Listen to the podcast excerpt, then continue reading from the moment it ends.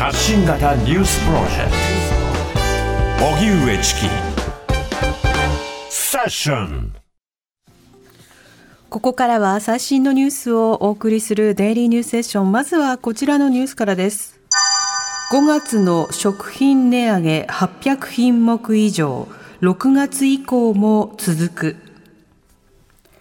今日から5月です。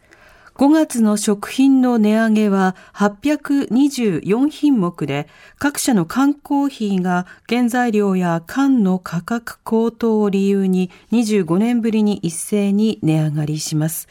5月の食品の値上げは4ヶ月ぶりに1000品目を割り込みましたが、6月以降は5500品目以上の値上げがすでに決まっていて、少なくとも秋までは断続的な値上げが続くとみられます。一方、週明けの東京株式市場日経平均株価はおよそ8ヶ月ぶりに2万9000円台を回復。結局、日経平均株価終値は先週末より266円ほど高い29,123円18銭でした。まもなく重要な戦い、ゼレンスキー大統領が演説。ロシアのプーチン政権によるウクライナ軍事侵攻が続く中、ゼレンスキー大統領は国境警備隊への演説で、もうすぐ重要な戦いが始まるとして、大規模な反転攻勢が近いことを示唆しました。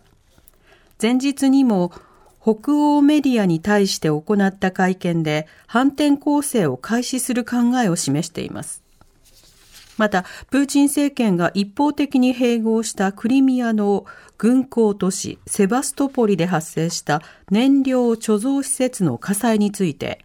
ウクライナ軍の報道官は大規模な反転攻勢の準備の一環であったことを明らかにしました。この火災をめぐっては、ロシア側の主張は、ドローン攻撃があったと指摘していました。一方、ロシア国防省は激戦が続くウクライナ東部バフムトについて新たに4つの地区を占領したと主張しました。福島県飯舘村一部で避難指示解除。東京電力福島第一原発の事故を受けて設けられた福島県飯舘村の帰還困難区域のうち一部の地域で今日避難指示が解除されました。避難指示が解除されるのは特定復興再生拠点区域、いわゆる復興拠点のおよそ186ヘクタールと拠点外の公園用地およそ0.64ヘクタールです。7つの市町村にまたがる帰還困難区域で復興拠点以外の解除は初めてです。また、6つの町や村に設けられた復興拠点で住民の帰還を伴う解除はこれで完了します。中央メーデー開催。都内で4年ぶりに大規模集会。全国労働組合総連合の中央メーデーが今日東京の代々木公園で開かれ、主催者発表で1万5千人が参加しました。この中で全労連の小畑雅子議長は、正規と非正規、男性と女性の格差がますます広がっているとして、是正が必要だと指摘。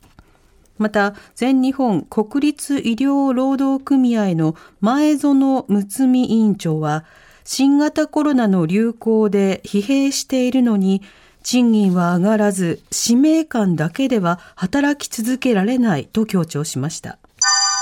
パラグアイ大統領選挙、与党のペニャ候補が勝利宣言。